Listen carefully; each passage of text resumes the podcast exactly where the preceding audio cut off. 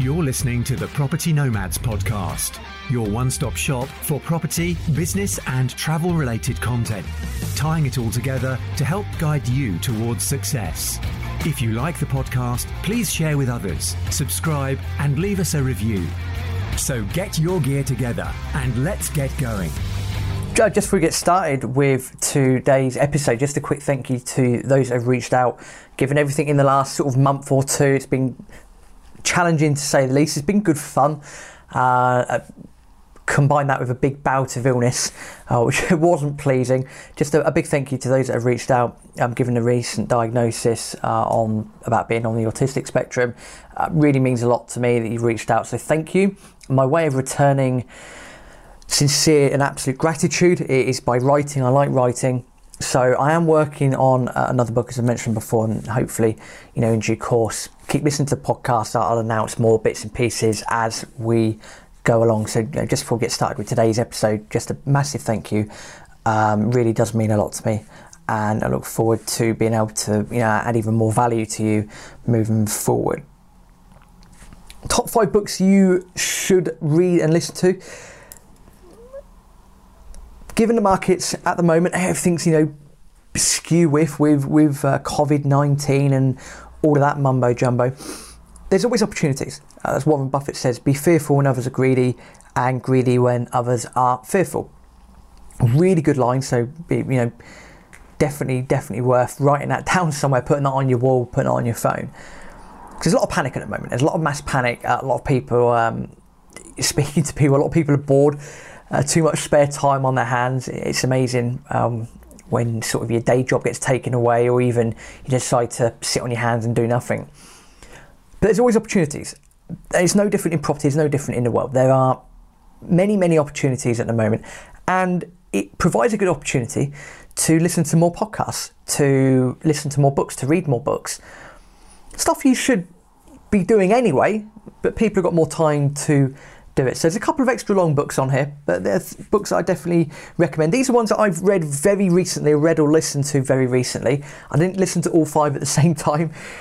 I've done it one at a time. So in no particular order, given everything at the moment, Mastering the Market Cycle by Howard Marks, definitely, definitely give that a read. That is about working out what's going to happen when.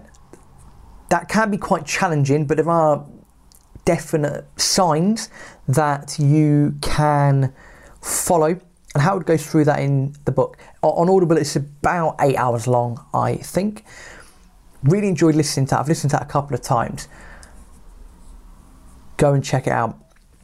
A couple of books by a guy called James Rickards. Now, James Rickards is an American lawyer, speaker, gold speculator, and he authors on matters of finance and precious metals. He's incredibly intelligent, also uh, co-hosts of uh, a podcast called The Gold Chronicles.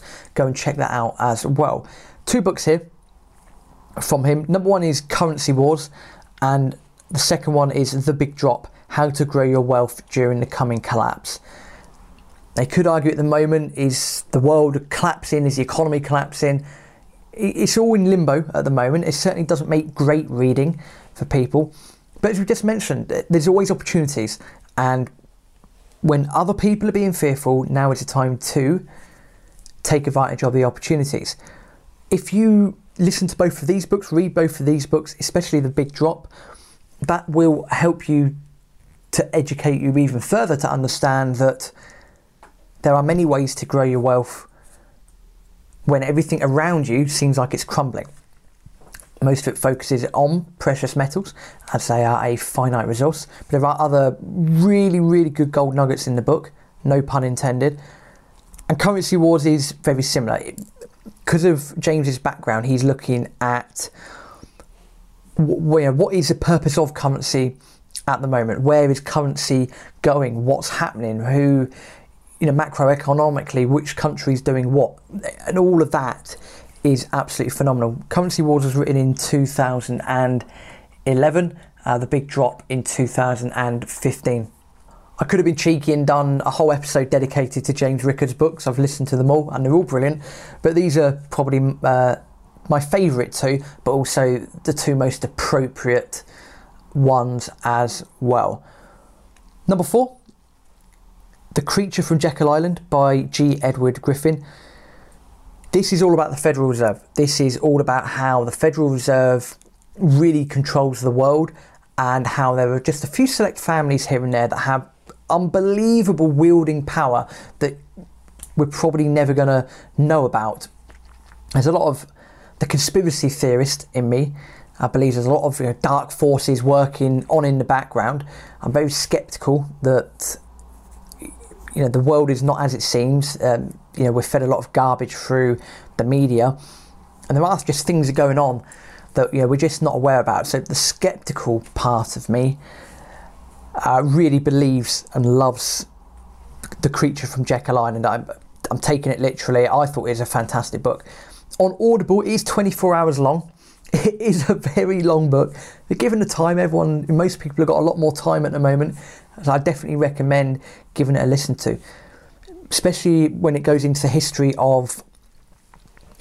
Uh, well, it touches on the history a little bit uh, of warfare, uh, how, for example, they had to, you know, supposedly uh, certain banks, certain people incited the Napoleonic Wars because they needed to create economic warfare with, with Napoleon back in the day. Uh, Napoleon was that good an economist that he ended up leaving France with an economic surplus.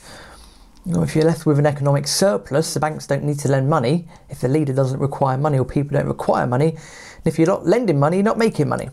So again, just spinning everything on its head. I love the concept of this book. That's why there's so much time on this particular podcast episode dedicated to it. The Creature from Jekyll Island, just uh, give it a read, give it a listen, highly recommend it. Then the last one is Prisoners of Geography by Tim Marshall. This book's really intriguing. It goes against the grain of macroeconomics as such, but what it does look at, it does look at the very pragmatic geography that countries have around the world. Now, although he doesn't touch on every single country, he does go across all seven continents. I do think Antarctica is mentioned in there all somewhat briefly.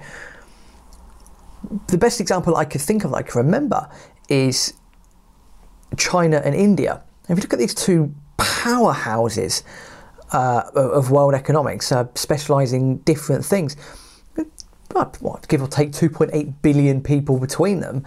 But if you look at the geography of where they're situated, uh, what Tim goes into is well, they've never had a war, a proper war. Well, why is that?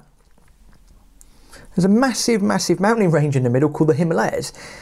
What Tim is saying is because of that geography, you try and get tens and thousands and hundreds of thousands of people uh, in, into the borders of, of one another.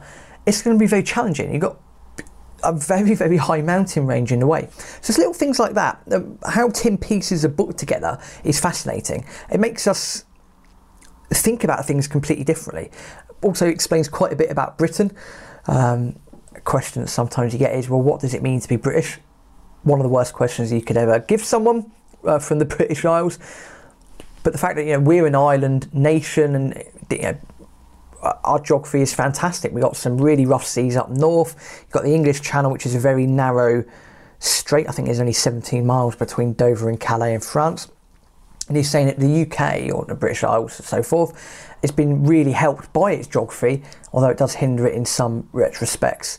It's a bit of a curveball there. It's not necessarily property or business related. Uh, being a bit of a history and geography person myself, I just think it's a different perspective. This book provides a different perspective. I definitely recommend it. So, just in summary, top five books you should read or listen to now. Number one, Mastering the Market Cycle by Howard Marks. Number two, Currency Wars by James Rickards. Number three, The Big Drop How to Grow Your Wealth During the Coming Collapse, again by James Rickards.